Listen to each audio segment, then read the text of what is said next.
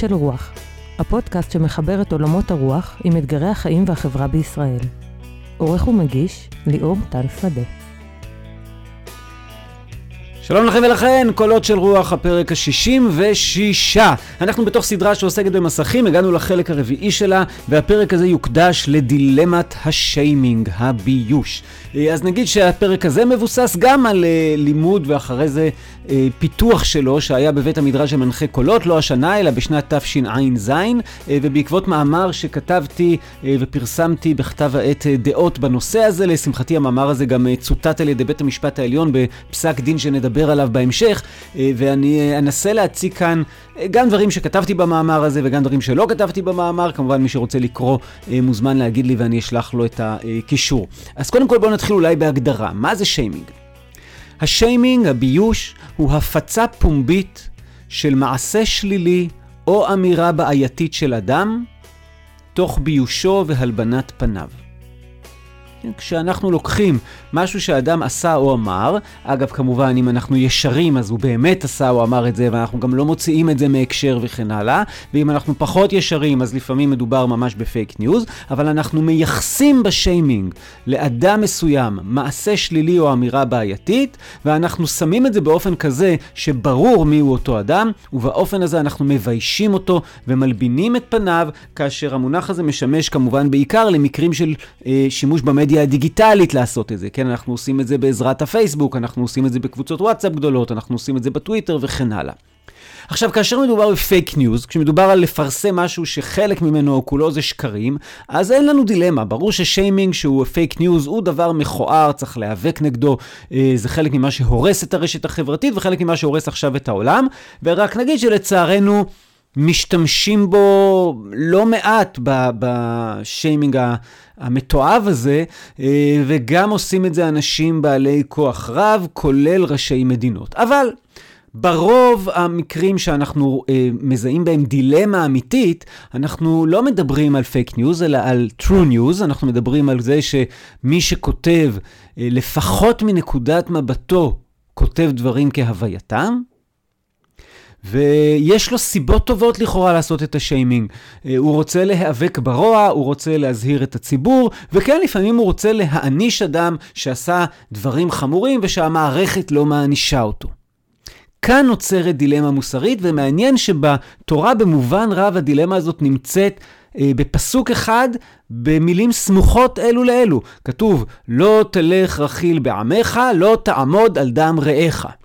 חוץ מהחריזה היפה, לא תלך רכיל בעמך אומר שאסור לדבר לשון הרע, אסור לדבר על מה שעשו אנשים אחרים ומה שאמרו אנשים אחרים. לא תעמוד על דם רעך אומר שאנחנו צריכים להציל אנשים אם הם נמצאים בצרה. אבל אם הדרך שלי להציל אנשים שנמצאים בצרה, או לפחות לנסות להציל אותם, או לפחות אני חושב שזה יסייע להם, זה דרך זה שאני אדבר לשון הרע ואבייש אדם, אה, זאת אומרת, תעבור על לא תלך רכיל בעמך.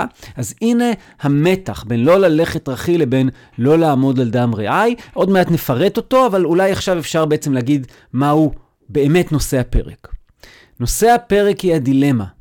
מתי ראוי ונכון לבצע שיימינג או להשתתף בהפצה שלו, מתי לא נכון לקחת בזה חלק, ומתי נכון להיאבק נגד זה, למחות נגד זה ולנסות לצמצם את זה. שיימינג יכול להיות כלי חברתי משמעותי שנמצא בידיהם של אלה שהמערכת לא נותנת להם הרבה כוח, והנה בעזרת השיימינג הם מקבלים כוח להיאבק הן על זכויותיהם, הן על מה שמגיע להם, וגם כנגד מי שעושה רע אה, וכן הלאה. מתי ראוי לבצע שיימינג או להשתתף בהפצה שלו? עכשיו צריך להבין, בשיימינג יש מעין שילוב כזה. בין איסור לשון הרע, שאיסור לשון הרע הוא גם בדברי אמת, לבין איסור הלבנת פנים. מי שיחזור לפרק הקודם, ומאחר וזה מופיע שם, אני לא עכשיו אחזור על הכל, ישמע שם את הציטוטים החזקים מאוד של חז"ל ושל הרמב"ם, שמדברים על עד כמה הסיפור של לשון הרע והסיפור של הלבנת פנים הורסים את העולם, וכמה הם חמורים וכמה הם דברים שאסורים. בכלל, בואו נעשה שכל אחת ואחד מאיתנו יחשבו רגע. בואו נחשוב על השם הטוב שלנו. ויודעים מה? כדי שזה יהיה עוד יותר מאתגר. תחשבו על השם הטוב שלכם, ותחשבו לא על זה שמישהו מטנף עליכם דברים שאין להם שום קשר למציאות, אלא לדבר הזה שאתם יודעים שעשיתם, והוא נחבא, ואתם מתביישים בו, ואף אחד לא מדבר עליו, וכמעט אף אחד לא יודע ממנו, הדבר הזה שהולך איתכם כבר שנים, לכל אחד יש את הדבר הזה, כן? הדבר הזה שלא הייתם רוצים שעכשיו הילדים שלכם ידעו עליו, הדבר הזה שלא הייתם רוצים שעכשיו האנשים שעובדים איתכם ידעו עליו וכן הלאה. תחשבו רגע על הדבר הזה. קהלת אומר, טוב שם משמן טוב. אנחנו מתהלכים בעולם הזה עטופים, ביודעין או שלא ביודעין, בשמנו הטוב.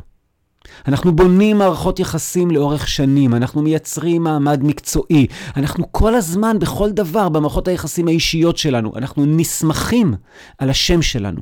אנחנו נסמכים על השם שיצא לנו. עכשיו, בעידן הדיגיטלי, יכולים לחרב לנו את השם הזה בקלות רבה מאוד. בעזרת הקלדה קטנה במקלדת שנמצאת בכל בית ולחיצה על כפתור. הביוש קל, הוא זמין, הוא מפתה. והוא גם נפוץ כאש בשדה קוצים. זאת אומרת, רגע אחרי שהביוש יוצא לדרך, אם מי שכתב אותו, כתב אותו בצורה שנוגעת ללב, אם מי שכתב אותו, כתב אותו בצורה של מאבק על הצדק, אז בבת אחת אנשים יתחילו לשתף ולשתף ולשתף, וזה פשוט נפוץ כאש בשדה קוצים, וזה נותר לנצח. בכל פעם שמישהו יעשה גוגל על השם שלנו, בכל פעם שמישהו יחפש משהו עלינו, הוא יראה שם את הדברים הקשים האלה. מתי נכון להשתמש בזה? אני אצטט לכם שני קטעים משני פסקי דין, שרגע רק, הם, אני חושב, הם מחזיקים משהו יפה על מושג השם טוב. השופט עמית, שופט בית המשפט העליון, כותב ככה: שמו הטוב של אדם טבוע אינהרנטית במושג כבוד האדם. זו המשמעות הטבעית והראשונית של כבוד האדם. הכבוד והשם הטוב הם כתאומים בני צבייה. הכבוד של אדם הוא שמו הטוב, והשם הטוב הוא הכבוד. כמעט מילים נרדפות בדיבור אחד. אדם מן היישוב יזהה פגיעה בשמו הטוב של אדם כפגיעה בכבודו האישי של אדם, שהרי שמו של אדם הוא בנו בכורו של מושג הכבוד. זאת אומרת, שאנחנו מדברים על אה, כבוד האדם וחירותו, אנחנו מדברים על הערך העצום של לשמור על כבוד האדם, בעצם אומר לנו השופט עמית, אנחנו מדברים על הערך העצום של לשמור על שמו הטוב של אדם. השופטת וילנה, וילנר, שציטטה את השופט עמית בפסק דין, אה, אותו פסק דין שדיברתי עליו בהתחלה, מוסיפה לכך וכותבת, לכך יש להוסיף אף את נזקיה העצומים של הפגיעה בזכות לשם טוב, ובהם פגיעה בקשריו החברתיים והקהילתיים של מושא הפרסום, במערכות יחסים משפחתיות, בהזדמנויות לתעסוקה וכיוצא באלה. פגיעות אלה עלולות להשליך על ביטחונו האישי ועל מצבו הנפשי של הניזוק, והיא מצטטת שם את דברי שלמה המלך בספר משלי, מוות וחיים ביד לשון. אז השם הטוב שלנו אמ, הוא הכבוד שלנו, הוא זה שאנחנו נעזרים ומשתמשים בו בכל מקום אם אנחנו מודעים לזה יותר או מודעים לזה פחות, ולכן פגיעה בשם הזה היא דרמטית. אחד האנשים שנפגעו משיימינג כנראה לא מוצדק, הוא אה, הזמר והשחקן הידוע שולי רנד, אה, שממעט מאוד מאוד לדבר על הדבר הזה, אבל כאשר הוא השתתף אה, בתוכנית אינטימי עם רפי רשף ב-13 ביולי 2019, תוכנית שנמצאת במאקו, נמצאת אונליין, הוא אמר את הדברים הבאים שאנחנו מצטטים רק חלק קטן מהם. תראה, יש תופעה שנקראת שיימינג. Uh, אז בואו לא נכחיש את זה. אני סובל משיימינג uh, כבר חמש או שש שנים. ובתור uh, אופציה לבן אדם לחטוף שיימינג, יש לי כמה נקודות חולשה. האחת, אני גבר, השנייה, אני מפורסם, והשלישית, אני דתי. מי שחווה שיימינג, uh, יכול, יכול באמת להזדהות עם התחושה הזאת, שזה דבר שהכי קרוב למוות. מה זה הלבנת פנים? זה שאדם צונח מהפנים. עכשיו, יש בשיימינג, שיימינג זה דבר שצריך מאוד מאוד להיזהר בו. למעשה, כל הרשתות, כל הדברים האלה, שהיום יש אפשרות לכל uh, טרטרן מקלדת uh, לכתוב, אנחנו למעשה מתעסקים בתוך עולם של דם, ככה אני מתייחס לזה. ואמר לי פעם איש uh, לא חכם, אבל אמר לי, תשמע, מה זה, מה זה, מה העניין בשיימינג? מה זה משנה האמת? מספיק שאני אטע את הספק. מספיק שאני אטע את הספק. אז שולי רנד, שעם הזקן הלבן, שהוא נראה כמו משה רבנו וכותב שירים על אמונה משחק אותה רוחניות, רק נסדוק לו את התדמית הזאת, ואז זה הרבה יותר מעניין, אתה יודע. איך אומרים, אדם נשך כלב, זה חדשות. שולי רנד הוא דוקטור ג'קיל, ומיסטר... זה, זה חדשות. זה מאוד מאוד כואב לי הדבר הזה. אני הרבה זמן, למעשה אני חושב שאולי הפעם הראשונה שאני במרומז מגיב על הדבר הזה. אני בדרך כלל אה, לא מגיב. מתוך תפיסה, גם כן כי מעורבים בזה אה, חפים מפשע בדבר הזה, וגם מתוך תפיסה שאני, אולי זה קצת יהירות, שאני כל הזמן אומר לעצמי, טוב, בסדר, אתה, אני יודע את האמת, אני יודע שאני טוב, עוד מכה קטנה בכנף, עוד מכה קטנה בכנף, אבל זה מאוד מאוד פוגע בי. כי מה יש לי להציע לעולם? רק את השם הטוב שלי. אתה יודע, אני לא עשיר גדול. אני, יש לי רק את השם הטוב שלי, את האמינות שלי. והסדקים בדבר הזה הם... זה רק מעגל אחד. הם אפילו שהם...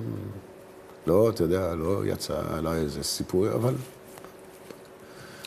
יש משהו מאוד... זה כואב לי, זה כואב לי מאוד. אה, כואב לי מאוד. אני אף פעם לא באמת יודע איך להתנהג עם הדבר הזה, האם לשתוק, האם להגיב. ועכשיו כשאתה מגיב, אתה גם נכנס לאותה אה, מלכודת של זה. לא, אני... לא פגעת בשמה, לא, נזהרת לא. עם זה. לא, בסדר גמור, אני רק אומר. עולם של דמים, אומר לנו אה, שולי רנד, ו... מי שקצת מכיר את התחום לא יכול שלא לחשוב כשהוא שומע את הכאב ואת הדברים שאומר שולי רנד על המקרה הידוע והקשה של אריאל רוניס. אני אזכיר, אחרי קריירה ארוכה בשב"כ, רוניס אה, היה בתפקיד של מנהל לשכת רשות ההגירה והאוכלוסין בתל אביב. הגיעה אישה ללשכתו וביקשה לקבל שירות ללא תור, היא נדחתה, והיא האשימה אותו ביחס מפלה על רקע גזעני כלפיה, אה, וכשהיא יצאה מהלשכה היא פרסמה פוסט בפייסבוק והיא תיארה את המקרה מנקודת מבטה ובצורה יחסית אה, מוקצנת. כאילו בגלל אה, אה, גזענות, איך אה, התייחסו אליה וכן הלאה. הפוסט זכה לאלפי שיתופים, הוביל לאייטמים בשורה של תוכניות בתקשורת, ובשיא ההתרחשות רוניס אה, מפרסם פוסט תגובה. בפייסבוק. הוא מתאר שם את המקרה מנקודת מבטו, כמובן שלפי נקודת מבטו האישה הזאת קיבלה יחס שוויוני ויחס הוגן, ללא שמץ של גזענות, ואחרי שהוא מתאר גם את הפעילות שלו במשך שנים למען שילוב אזרחי ישראל הערבים באופן שוויוני במדינה, הוא כותב בפוסט את הדברים הבאים. לא עברו יומיים ולפוסט שלה, כן? מעל 6,000 שיתופים, כל אחד מהם חץ מחודד שננעץ בבשרי. אני גזען? כל פעילותי במשך כל שנות חיי נעלמה כלא הייתה, ובמחי יד או באבחת הבל פה של מי שנדרשה לעמוד בתור כמו כולם, פגה. המשתפים המשיכו בזריזות של עושי מצווה להמטיר את חיציהם, לא עוצרים ולו לרגע לשאול, האם גם העובדת הנזכרת וגם אני גזענים? כיצד זה הגברת בסוף קיבלה שירות לאחר שנעמדה בתור האימהות? מדוע לא עשתה זאת קודם? איני מאשים אותם. גם אני הייתי מזדעזע למראה פוסט כזה, ואולי גם אני הייתי מצקצק בלשוני ומשתף בצדקנות בלי לחשוב על ההשלכות. אני מדלג טיפה. שמי, אותו עמלתי לבנות במשך שנים, הוא עתה שם נרדף לתואר הקשה ביותר שניתן היה לחשוב עליו בהקשר אליי, גזענות. אני מבין שזאת תהיה מנת חלקי מעתה ואילך. אני מנסה להיות שלם ומפויס, ועל כן חשוב לי להדגיש כי איני כועס על אותה לי, שעל פי תמונותיה נראה שכבר הצליחה להתגבר על אותה מכה קשה שחוותה. אני איני מצליח. היו שלום. כך הוא סיים את הפוסט שלו והתאבד. המקרה הזה של רוניס הוא כמובן אה, מקרה קצה, יש עוד כמוהו, אבל זה כמובן, אל, אלה הם הבודדים שממש אה, לא רק מרגישים שחייהם נגמרו, אלא לוקחים ממש, אה, ממש מסיימים את חייהם. אבל אני חושב ככה, הדברים האלה, גם של רוניס, גם של שולי רנד, ובכלל, הדיבור שדיברנו על לשון הרע ועל הלבנת פנים ועל המשמעויות שלהם, הדברים האלה מדברים בעד עצמם. שיימינג זה עסק רציני מאוד מאוד. ולצערי אני נחשפתי לשורה של מקרים שבהם אנשים מתוך כוונות מאוד מאוד טובות מזלזלים במשמעות של שיימינג. לוקחים לעצמם את החירות אה, לפרסם דברים שהם לא בטוחים ב-100% אה, באמת שלהם, או שהם בטוחים ב-100% באמת שלהם, אבל דברים שלא ברור שנכון היה לפרסם אותם. אז מתי נכון לפרסם דברים כאלה, ומתי לא נכון לפרסם? יש פה דילמה. מה לגבי מקרים שבהם אדם באמת פגע בזולתו, וזה לא רק עניין של פרשנות, וזה לא רק עניין של נקודת מבט, אלא יש פה אדם עם כוח, הרבה פעמים מדובר פה גם ביחסי כוח, שפוגע באדם אחר. מה לגבי המקרים שהשיימינג הוא כלי מרכזי לגילוי האמת, לגילוי הצדק, למאבק, ומה לגבי המקרים שבהם השיימינג הוא פשוט כלי לאזהרה, אומרים תיזהרו, תיזהרו, הבן אדם הזה מסתובב שם ברשת והוא פוגע. אני אשאל את השאלה רגע ביהודית, אוקיי? בניסוח יהודי. מתי מותר ואולי אפילו חובה לדבר לשון הרע ולהלבין פנים של אדם אחר? אנחנו יודעים שביהדות ממש יש אה, קמפיין נגד לשון הרע ונגד הלבנת פנים, שבפרק הקודם ציטטנו פסוקים ממנו, אבל מתי אפילו בראייה פנים יהודית שרואה את הדברים האלה ככל כך חמורים, מתי זה יהיה נכון? אחד האנשים שעסקו בשאלה של לשון הרע הכי הרבה בתולדות היהדות, רבי ישראל מאיר הכהן מרדין, שידוע בכינויו החפץ חיים, שכתב את הספר שמירת הלשון, שהפך להיות מין ספר יסוד בנושאי לשון הרע. אם תעיינו בספר, אתם תראו עד כמה הספר יחסית קיצוני במאבק שלו נגד לשון הרע, ובעד כמה הוא רואה לשון הרע כדבר כל כך חמור, ובפרטנות שלו כנגד זה, וכן הלאה וכן הלאה. ועם זאת, גם החפץ חיים שואל את השאלה, רגע, מתי בכל זאת מותר ואולי אפילו חובה לדבר לשון הרע?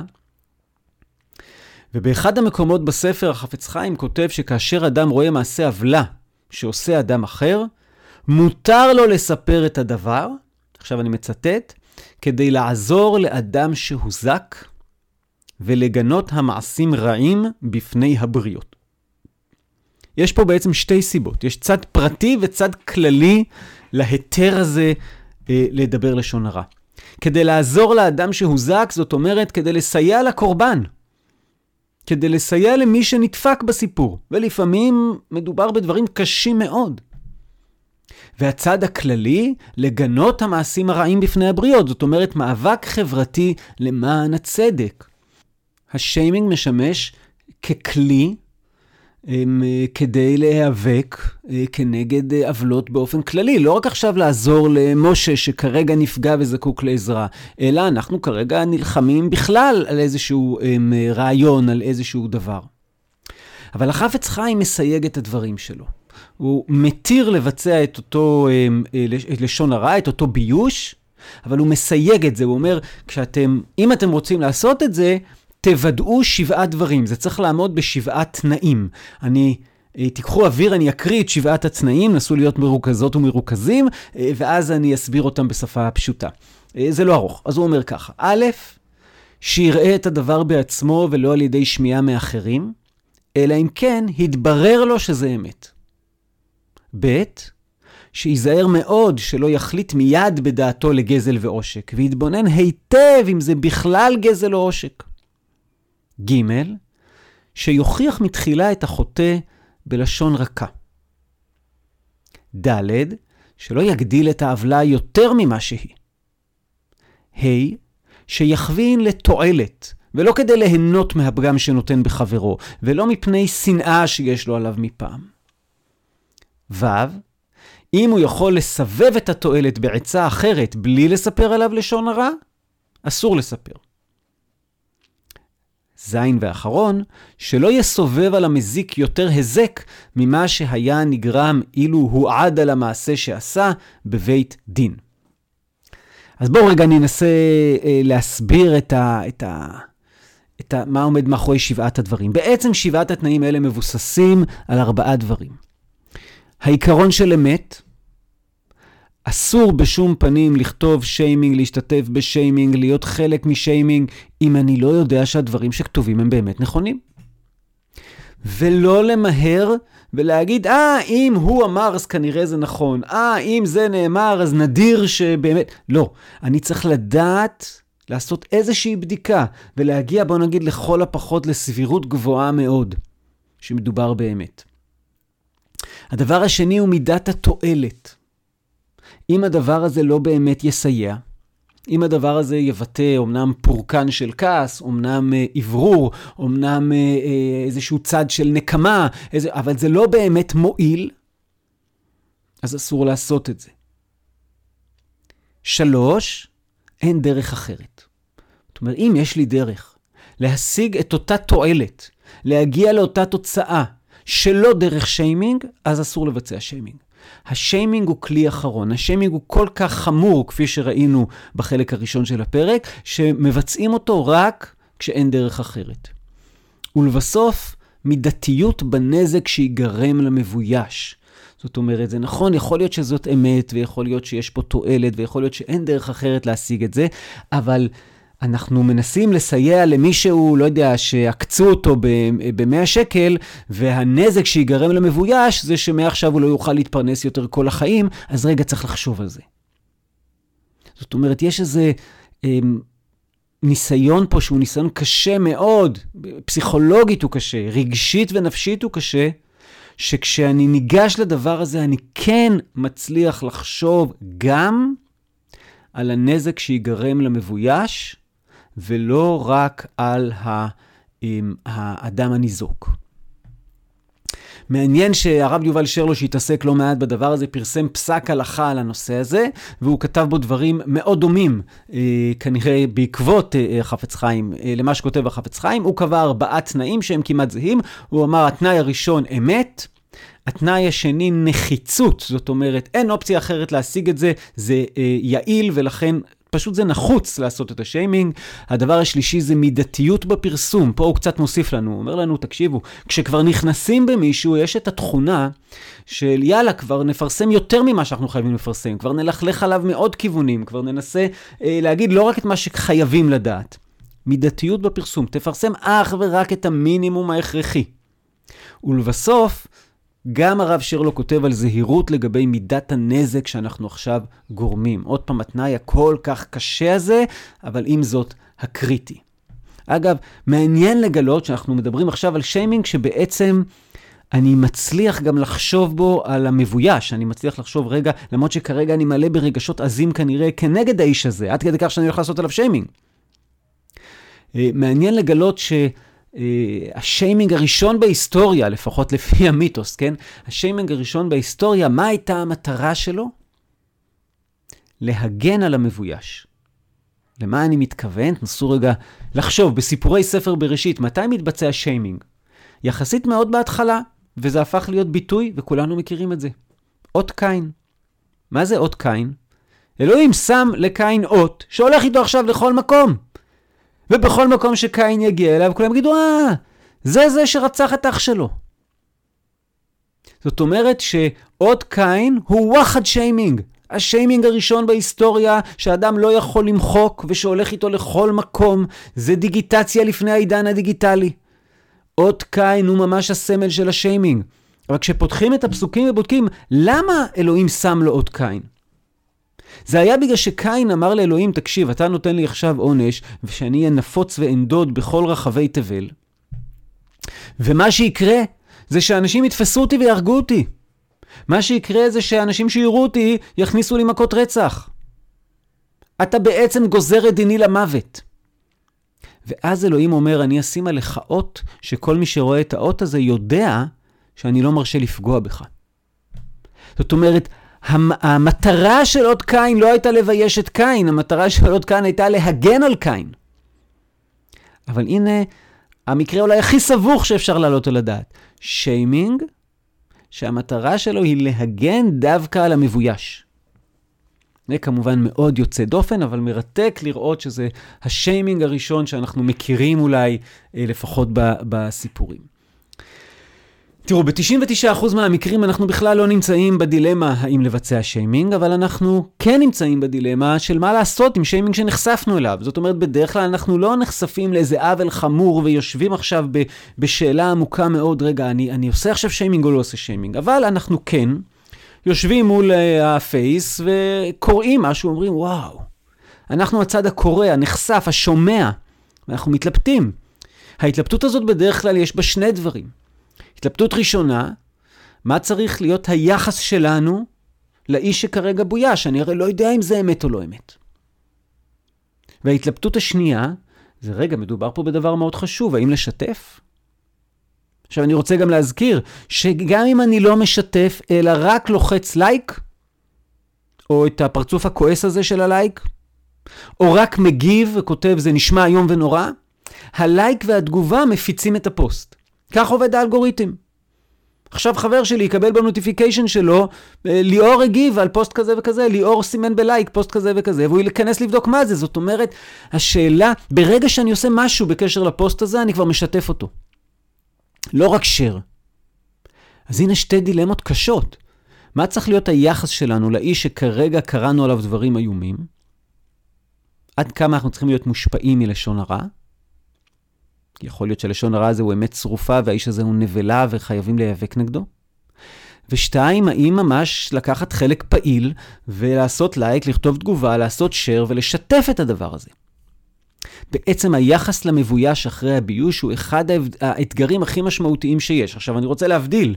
יש מצב שבו המבויש מודה, מספרים עליך סיפור, ואתה אומר, אני ממש מבקשת סליחה מעומק הלב, הסיפור הזה נכון, ואני מביע חרטה עמוקה, ואני מוכן לשלם מחירים, וכן הלאה וכן הלאה. בקיצור, בן אדם שכרגע נחשף ועושה תשובה, לבין אדם שכרגע נחשף ולא מודה. ואז יכול להיות שהוא באמת נחשף והוא לא מודה, אבל יכול להיות שהחשיפה היא הם, שקר, או לפחות יש בה שקרים. מעניין שבחז"ל יש סוגיה במסכת נידה, שבה הם מבחינים בין שני דברים, להאמין ללשון הרע ולחשוש ולבדוק. כן? והם כותבים ככה, לישנא בישא, אף על גב דלקבולי לא מבעיי, מכל מקום, מי חשלי מבעיי. וזה אומר בעברית למעטים מבינינו שלא יודעים ארמית, לשון הרע הזה, אף על פי שלקבלו אין צריך, מכל מקום לחשוש לו, צריך. זאת מה אומרת לנו הגמרא? אומרת לנו, אנחנו רוצים להבחין בין התעלמות מוחלטת, בין להגיד, שמעתי לשון הרע, אני, אני מצטער, אני פשוט לא מקשיב ללשון הרע. זה כנראה הבלים, אני לא מוכן לקחת, לשתף פעולה בדבר הזה, שמעתי לשון הרע, אני פשוט אתעלם ממנו. בקצה השני, יש לנו, מה, שמעתי לשון הרע? טוב, אנשים לא סתם אומרים כאלה דברים, אנשים לא סתם הם, הם, הם, חושפים את עצמם ואומרים נפגעתי מי וכן הלאה, ולכן אם מישהו אמר דברים כאלה, כנראה הם נכונים. שני הקצוות האלה פסולים לפי הסוגיה הזאת. הם מציעים לנו דרך שלישית. הדרך השלישית היא, מי חשלי מבעי? לחשוש לא צריך. עכשיו צריך להתחיל להגיד, רגע, יכול להיות שיש דברים בגו, אני לא יודע, ולכן אני צריך עכשיו לברר. אם אין לי שום דרך לברר, אז אוקיי, אז אם אין לי שום קשר לאדם הזה, אז בזה זה נגמר, אני לא אשתף, אני לא כי אין לי שום דרך לברר, אבל אם יש לי קשר לאדם הזה ואין לי איך לברר, אני צריך להתחיל עכשיו להיות באיזשהו חשש מסוים, אני צריך להיזהר אה, איתו בסיטואציות מסוימות, ואלה דברים מאוד קשים, כי אנחנו זוכרים שיכול להיות שזה שקר. היכול להיות שזה שקר הזה, קיבל משנה תוקף בניסוי שעשתה העיתונאית רחלי רוטנר. עכשיו, זה מעניין שהיא עשתה את הניסוי הזה, בגלל שאנחנו יודעים שרחלי גם אה, עשתה בעצמה שיימינג, שהפך להיות מאוד מאוד מפורסם, ושגרם לאדם להתפטר מתפקידו, והשיימינג שלה כנראה גם היה אמת אה, צרופה. אה, אני הצעתי לרחלי להשתתף בפודקאסט ולספר על זה קצת, אבל היא אמרה שהיא מעדיפה שלא לדבר על המקרה הזה. ואותה רחלי עשתה ניסוי. היא המציאה כמה סיפורים, שלחה אותם לעמודי פייסבוק מאוד נחשבים ומאוד מוכרים, כאלה שיש להם המוני עוקבים וכאלה שהאמינות שלהם נחשבת גבוהה מאוד. והיא פיברקה מודעה גזענית, נגיד בפורטל דרושים, אה, ועשתה כל מיני אה, פיברקה מין כזה, הדרת נשים, איזה מין שלט כזה שאומר נשים ייכנסו מאחור, כל מיני פיברוקים כאלה, והיא שלחה אותם. אמרה בוא נראה אם יפרסמו או לא יפרסמו. הסיפורים שהיא שלחה פורסמו בלי בדיקה, הופצו באלפים, קודמו באתרים פופולריים, ואפילו חבר כנסת אחד פנה ליועץ המשפטי לממשלה בעקבות זה שהוא ראה את הפרסום באחד מדפי הפייסבוק, ואמר שהוא צריך לפתוח בחקירה. המסקנה של רחלי בכתבה היא כותבת, אל תאמינו לשום דבר שאתם קוראים באינטרנט, גם לא לכתבה הזאת. בסדר? היא אומרת לנו, ומאיפה לכם שאני עכשיו באמת עשיתי את זה, ואני לא סתם מבלבלת לכם בשכל? אבל היא כמובן באמת עשתה את הניסוי הזה, ואני יודע את זה גם כי בין היתר נחשפתי בזמן אמת. זאת אומרת, יום אחד אני יושב מול המחשב, ואני רואה פתאום הודעה כזאת של הדרת נשים שכאילו פורסמה באיזה קופת חולים, שיש שם שלט, נשים מתבקשות להיכנס מאחור, רק גברים בכניסה הראשית, ואני אומר לעצמי, לא יכול להיות. זה לא אמיתי הדבר הזה. ואז אני מסתכל, פרסמו את זה בדף מאוד מוכר, אמ, ואני אומר, רגע, זה גם הדף הזה, וגם אני מסתכל פה למטה, אני רואה שיש לזה מאות שיתופים, מאות של שיתופים, ואני רואה שיש לזה אלפי לייקים. האם זה אומר שזאת אמת? אני באותו רגע, ואני אדם שנאבק בהדתה ונאבק בהדרת נשים, וכאילו כל זה, זה בוער בעצמותיי, אמרתי לעצמי, אתה לא משתף, זה מריח כמו פייק ניוז. שבועיים אחרי זה או שבוע אחרי זה יצאה הכתבה, וזה היה, וזו הייתה אחת הדוגמאות שהביאו בכתבה, וזה אכן היה פייק ניוז, וזה אכן היה משהו שרחלי המציאה. אז הניסוי הזה של רחלי, הוא, הוא רק ממחיש את מה שבעצם אמרנו מקודם. אמ, כשאני כרגע נחשף למידע בכל מקום, וודאי ברשת החברתית, אין לי מושג אם המידע הזה הוא אמת. ולכן השאלה האם להפיץ או לא להפיץ שיימינג היא שאלה מסובכת וקשה מאוד. אני רגע אה, אגיד לכם מה הרב שרלו, שאמרנו שהתעסק בזה לא מעט, אה, אומר על הפצת שיימינג. הוא אומר ככה, הוא אומר זו סוגיה סבוכה יותר מלבצע שיימינג. וקשה להגדיר בה קווים ברורים. אגב, למה היא סבוכה יותר מלבצע שיימינג? כי כשאני מבצע, אני יודע באופן ודאי אמת או לא אמת, ואני מכיר את המקרה כנראה מקרוב. בהפצה אני כנראה מאוד רחוק, ואני עושה את זה בתשומת לב של בערך דקה, במקרה הטוב, אולי 30 שנה, אני קורא, מתעצבן, לוחץ שיתוף, ממשיך הלאה. אז הוא כותב, זו סוגיה סבוכה יותר וקשה להגדיר בה קווים ברורים, מאחר ומצד אחד, בלא הפצה של המידע הנחוץ, מעוקר כלי המאבק הזה מעיקרו. זה ברור שאם אף אחד לא ישתף, כי כולם יגידו, אני לא יודע אם זה במאה אחוז אמת, אז נגמר הסיפור, אז אין יותר שיימינג, כי רק בן אדם אחד שיתף, ובזה זה נגמר, אז אוקיי, מה, מה כבר הנזק? אבל מצד שני, יש אפשרות למניפולציות רבות, ולניצול כוונתו הטובה של הקורא למטרות נאלחות. זאת אומרת, מצד אחד, כאילו הצדק דורש שאני כן אשתתף, ומצד שני הצדק דורש שאני לא אשתתף, כי יכול להיות שמישהו עכשיו משתמש בתמימות שלי כדי לרמוס אדם אחר, ולאדם האחר זה לא מגיע להירמס, ואותו אדם, אה, אה, אם אני אסתכל על כל הכללים שאמרנו קודם, לא היה ראוי לעשות עליו שיימינג. לכן הרב שרלו אומר ככה, כדאי להשתמש בכלי הזה כמה שפחות, והוא נותן מין שלושה תנאים כאלה. אחד, קורא השיימינג צריך להטמיע בתוכו את ההכרה, כי מה שהוא קורא אינו עובדה, אלא סיפור או נרטיב של מישהו שכותב דבר מה. יכול להיות שזה נכון, יכול להיות שלא, ובדרך כלל מדובר על קשת ענקית של אפשרויות שהן בין זה לזה. חלק מהדברים מדויקים, וחלק הרבה יותר מעורפלים. אחרי שהפנמתי את זה, שמה שאני קורא זה סיפור, מופיע מספר 2. על קורא השיימינג לעשות כל מאמץ כדי לשמוע את עמדת הצד השני, הלכאורה פוגע. זאת אומרת, לפני שאני מפיץ, אני צריך רגע להיכנס לדף שלו ולראות, רגע, הוא הגיב, מה הוא אמר, לעשות שנייה איזה גוגל, ובואו נשמע את העמדה של הצד השני. אני חייב לקחת אותה בחשבון לפני שאני מפיץ. ושלוש, קורא השיימינג צריך להעריך את הנחיצות של העברת הדברים הלאה. אם הוא מעביר, זאת אומרת, אם הגעתי למסקנה שככל הנראה, למיטב הכרתי, למרות שאני לא יודע, הסיפור הזה, יש בו הרבה אמת. וככל שהבנתי וראיתי את התגובה של הצד השני, היא לא שכנעה אותי. אז אני צריך להעריך את הנחיצות של העברת הדברים הלאה, ואם אני מעביר, הוא חייב להעבירם תוך ציון העובדה. שימו לב שאני מעביר הודעה שאינני יודע שהיא נכונה, אולם נראה לי שחיוני להעבירה, שפטו בעצמכם.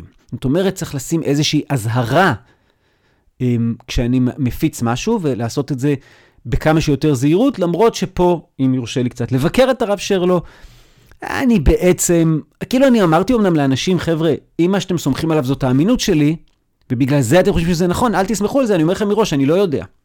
ובמובן הזה עשיתי משהו שהוא חשוב. אבל מן הצד השני, בסוף הפצת. בסוף זה, זה נמצא שם. אגב, שאלה מעניינת, זה מה קורה, נגיד אני עכשיו נחשפתי למשהו, המשהו הזה זעזע אותי, טלטל אותי, נראה לי חשוב וכו' וכו', עשיתי את הדברים, החלטתי בסופו של דבר להפיץ. נגיד עשיתי share, או נגיד עשיתי לייק. Uh, לאחר מכן הסתבר שהדבר הזה היה פייק ניוז, שהדבר הזה היה לשון הרע, עד כדי כך שהדבר הזה היה הוצאת דיבה, והוא אסור על פי החוק. עכשיו, אותו אדם שהוציאו עליו את הדיבה, אומר, רגע, אני לא רק אתבע את מי שכתב את הפוסט והוציא עליי את הדיבה. לא, היו לו עכשיו 100 משת"פים. המשת"פים הם אלה ששיתפו. המשת"פים הם אלה שעשו לייק. אני גם אתבע אותם. השאלה הזאתי באופן מעניין הגיעה אה, לבית המשפט ועברה את כל הערכאות עד שהגיעה לעליון. השאלה פה עכשיו היא השאלה החוקית. האם, אד... הרי האדם אסור לו להוציא דיבה ואסור לו לפרסם לשון הרע. אם כך, האם כאשר אני הפצתי דיבה של מישהו אחר, הפצתי לשון הרע של מישהו אחר באמצעות הרשת, האם יש לי אחריות פלילית? זה פסק דין ניידלי בעליון. מצד אחד, כותב העליון, יש פה חשש אמיתי, שאם אנחנו נאסור את הדבר הזה, אם נניע, נשים אחריות על המשתף, אז uh, יהיו, קודם כל, נפגע עמוקות בחופש הביטוי. ויהיה את מה שמכנה בית המשפט אפקט מצנן על חופש הביטוי. אנשים נורא ייזהרו, יגידו, טוב, אין לי כוח לדבר הזה, אני פשוט לא משתף יותר כלום. ומלא תביעות השתקה יתחילו לרוץ. ואנשים יהיו חשופים לתביעות בגלל פעילות כמעט אקראית שהם עשו אותה בארבע שניות, שאתה בכלל לא שם לב, שלחצת לייק על משהו, ואחרי זה פתאום אתה מקבל בדואר אחרי אה, שנה וחצי שיש נגדך תביעה. והרי לא אני באמת אחראי לשיימינג הזה. אני אמנם הייתי מהמפיצים, אבל uh, זה רשת חברתית, הפיצו את זה מאות ואלפים, זה כבר שם. מי אני הקטן?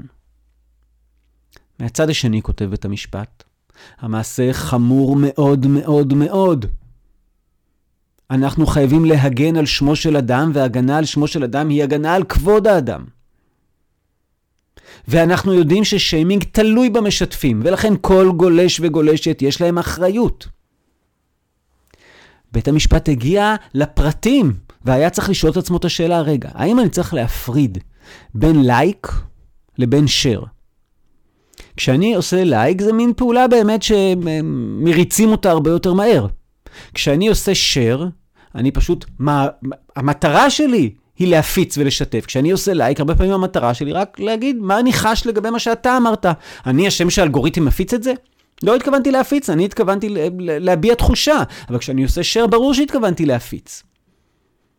זאת אומרת, אולי בפועל האפקט הוא אותו אפקט בגלל האלגוריתם, אבל האם צריך להתייחס לזה אותו דבר מבחינה פלילית? בית המשפט החליט להפריד בין הלייק לשר. אם אני עושה לייק על דברי לשון הרע, זה חמור, אבל אין לי אחריות פלילית.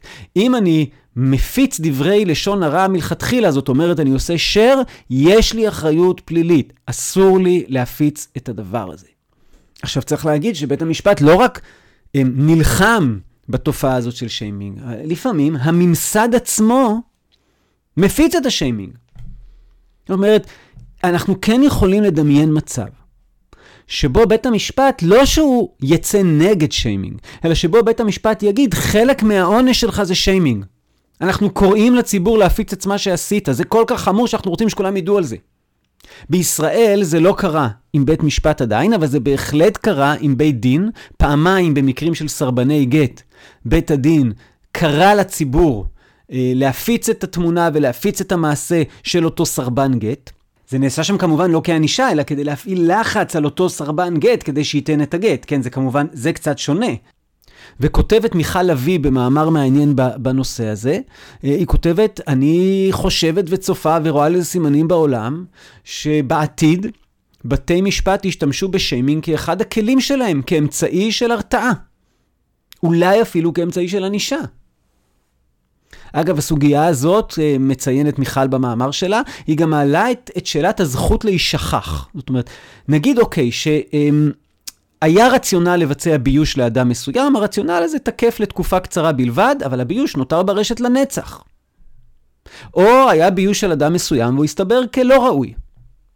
האם יש לי, האם יש דרך להישכח, בגלל שמעכשיו זה שם כאילו לנצח, האם צריך להפעיל תקנות שיאפשרו בצורה מסודרת, יכריחו את, אה, את אה, מנועי החיפוש, למחוק את הביוש, או לכל הפחות לייצר פה איזושהי הדרגה. למשל, היא אומרת, אנחנו יכולים ליצור מצב שבו לא מנסים למחוק את זה, אבל דואגים שכשעושים גוגל על השם של אותו אדם, זה לא יעלה בעמודים הראשונים. זאת אומרת, יש כל מיני כלים טכנולוגיים, האם צריך להתחיל להשתמש בכלים הטכנולוגיים האלה? לפני שאנחנו מגיעים ממש לסיכום ולסיום, אני רוצה לשאול עוד שאלה. האם יש הבדל בין לבייש אנשים רגילים, זאת אומרת אנשים שלא נמצאים בעמדות כוח, אנשים שהם לא נבחרי ציבור, לבין לבייש אנשים שהם בונים את הקריירה שלהם על אה, שמם הטוב אל מול הציבור. עכשיו, מצד אחד אתה אומר, רגע, אם הוא בונה את הקריירה שלו על זה, זה עוד יותר חמור הביוש. מצד שני, סליחה, אם אתה נבחר ציבור ואם אתה עושה פעולה ציבורית, זכות הציבור לדעת, אף כמעט חובת הציבור לדעת.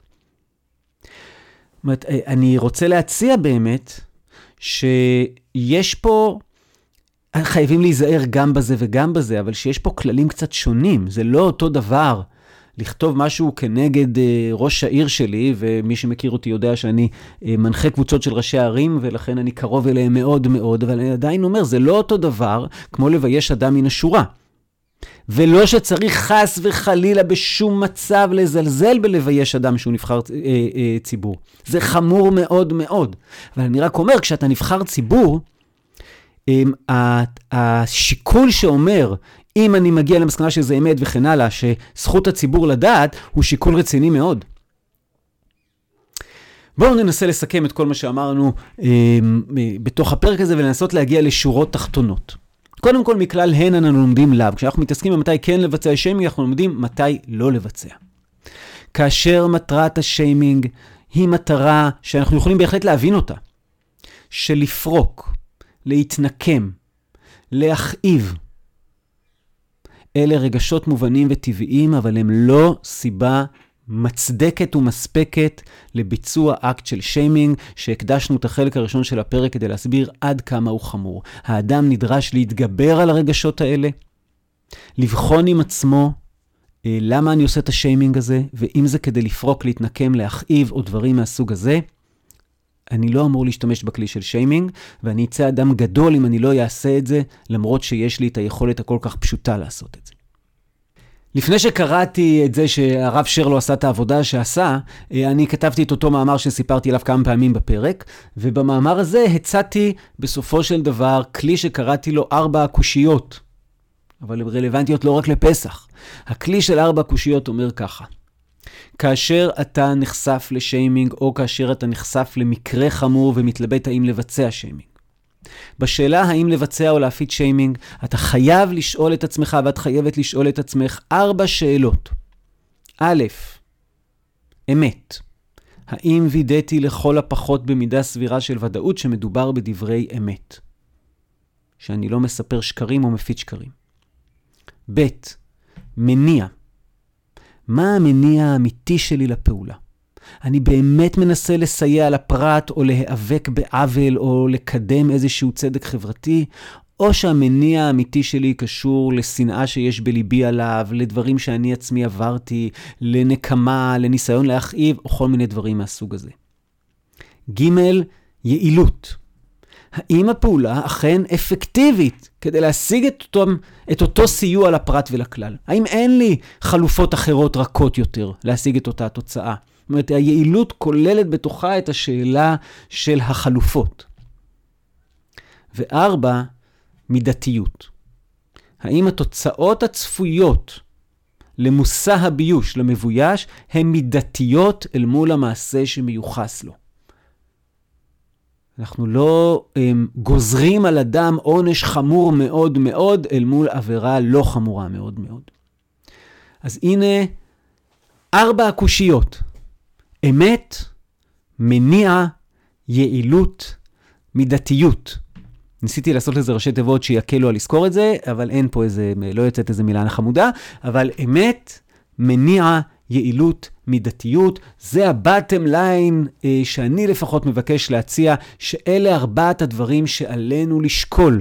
ככל שאנחנו מבינים שהוודאות שזו אמת גבוהה יותר, שהמניע הוא כמה שיותר טהור מהאזורים של סיוע, שהדבר הזה כן ישיג את התוצאות שאנחנו חושבים שהוא צריך להשיג, ושיש פה משהו שהוא מידתי, זה סיטואציה שמעודדת לבצע שיימינג, ואולי אני אוסיף על זה, שאם כרגע אנחנו מבצעים שיימינג כנגד אדם או מערכת שאוחזים בכוח משמעותי מאוד, כדי לשבור את מנגנוני הכוח האלה ולסייע למי שכרגע הוא אה, נמצא בין מוחלשי ומוחלשות החברה, ניתן יותר להצדיק את השיימינג, שוב, במידה ואנחנו עומדים בארבע הקושיות אמת, מניע, יעילות ומידתיות.